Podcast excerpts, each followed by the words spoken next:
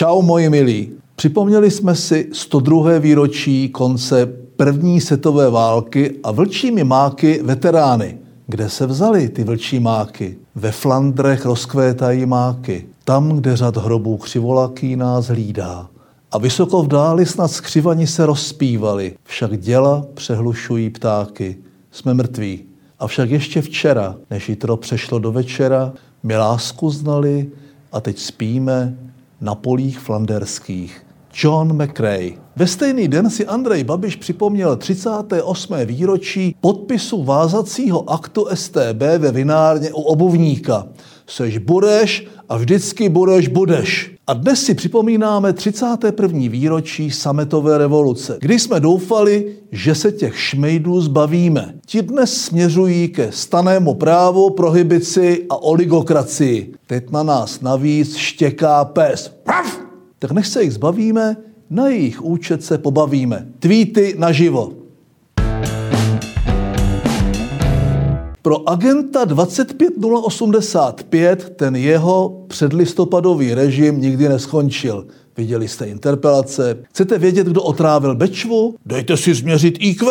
Nelíbí se vám snaha vlády zatajovat veřejnosti informace o covidu? Jste nechutní. Tvrdí komise, že Agrofert je Babišův a dotace čerpá neoprávněně? Lžou! Chce těma dostat z politiky. Nicméně tygr v masně řádí jak liška v kurníku. Spytláka je hajný. Podobně Andy Sklekánící sněmovnou tlačí i nejhorší rozpočet v historii vylhané příjmy, vylhané výdaje a to číslo nakonec taky nesouhlasí. Věrná Koblihová kamarila, vedená nevinným Fkem, mu to odmává, bolševici to vyobchodují a socani hasí požár benzínem a skládat se na to budeme všichni. Tak co? Čau lidi, už je líp?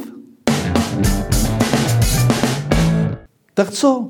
Půjde už Babič do pryč? Zaujala vás zpráva, že by si jeho vláda odporníků mohla zapakovat čemodány už před volbami? Hradní partička v čele s bizarní zříceninou hradu Trosky, připomínající čertovy rohy, vypustila kontrolního krousta. Kroťte své nadšení. Žádná dobrá zpráva to není. Naopak, Andrej podělal, co mohl tisíce mrtvých nezachránil, zdevastoval ekonomiku a teď se potřebuje do voleb ze všeho vyvinit a zbavit odpovědnosti. Formálně by vyhověl i námitkám o střetu zájmu. Většina ve sněmově mu zůstane a Zeman si ke svým současným ministrům přidá další. Dostavbě jádra Ruskem a výstavbě 5G sítí Čínou s malou domů už by nic nestálo v cestě. Všechny úřednické vlády, Tošovského, Fischera i ta poslední Zemanova byly holé neštěstí. Jak napsal Edgar Allan Poe v Havranovi. Nevermore. Politika otevřených hranic selhala. Tu se řežou hlavy, jinde se najíždí do lidí autem, onde jsou to zase staré dobré bomby, nože, či legálně obstarané samopaly. Řve se u toho Allahu Akbar, ale s islámským terorismem to nemá nic společného. Pohár tolerance ale přetekl a rasisti a xenofobové se vyklubali i z francouzského prezidenta Emana Macrona a německé kancléřky Angely Wirschafendas Merkelové. Budeme prý chránit vnější šengenskou hranici. A Orbána kvůli tomu málem vyloučili z Unie. I duo M plus M pochopilo, že pro islámský radikalismus nemůže být v Evropě místo a je nutné s ním bojovat. Aspoň jako. Pro začátek nás všechny budou šmírovat a prolomí veškerá šifrovací tabu. Pak na ně zaklekne hate-free úderka, oni se podělají. Jak dlouho bude prolévána krev Evropanů ve jménu svaté války? A ještě jeden džihad. Tentokrát je dopravní, respektive svaté tažení aktivistů z hnutí Čižinčtí sobě proti řidičům v Praze. Cyklisticko-koloběžková zelená lavičková lobby tentokrát přišla s blahodárným nápadem úplně zakázat řidičům osobních aut používání pruhu pro MHD.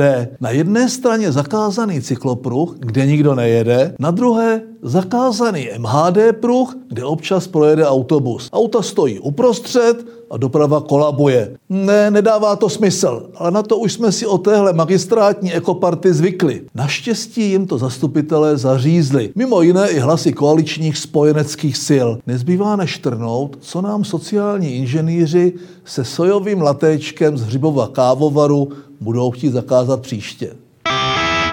Stejně jako v týdnu minulém, i tentokrát se laureát titulu Pitomes nakonec přihlásil již pondělí a od té doby nebyl se svým příspěvkem do dějin pitomosti překonán. Je jím odborář Bohumír Dufek, podle kterého tu máme moc restaurací a moc hospod, takže ať si klidně zkrachují. A co s těmi šmejdy podnikatelskými?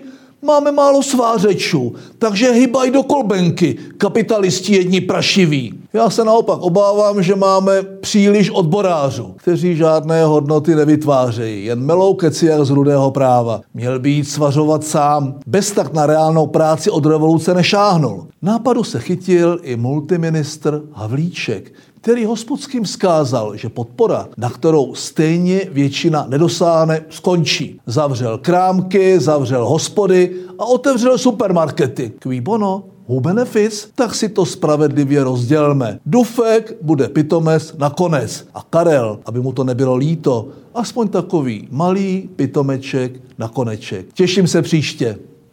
thank you